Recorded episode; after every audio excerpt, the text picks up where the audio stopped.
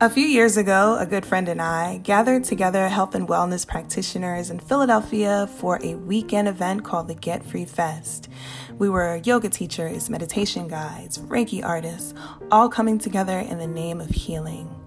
Fast forward a few years, a move happened, a pandemic happened, and now here I am working to bring this concept to a broader audience through the Get Free podcast with Yeye.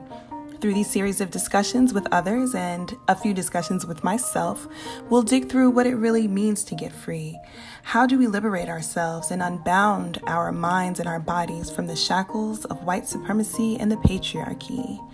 Join me for these semi consistent discussions. I'll see you on the waves.